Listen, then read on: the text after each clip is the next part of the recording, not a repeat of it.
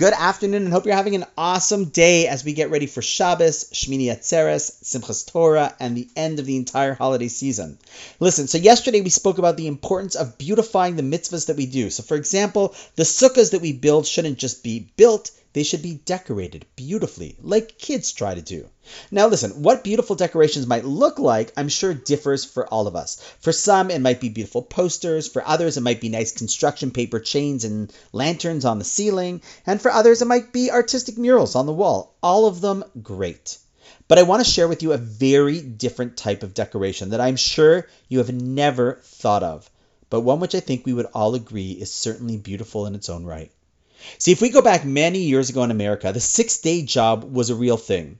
A Yid would work diligently from Sunday to Friday, but on Friday, when the Jew said he couldn't come in on Shabbos, he was told, if you don't come on Saturday, don't bother showing up on Sunday. And that is often what happened. It was very difficult for a committed religious Jew to hold down a job. The sacrifice people made just to stay true to their beliefs and their Shabbos observance is, quite frankly, humbling.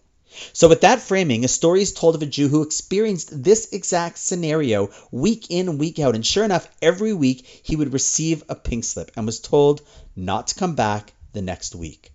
Every Friday, that pink slip reminded him of his commitment to Shabbos and the price he was willing to pay to keep it. And every week he would take that pink slip, kiss it, and put it away in his desk drawer at home. And instead of dwelling on his difficult situation and tribulations, come Sukkot, he took every one of those pink slips and turned them into his sukkah decorations, what's called nois sukkah. That is how he beautified his mitzvah, by declaring the importance of his tradition on those sukkah walls. And this, I would argue, was one of the most beautiful decorations a sukkah had ever seen.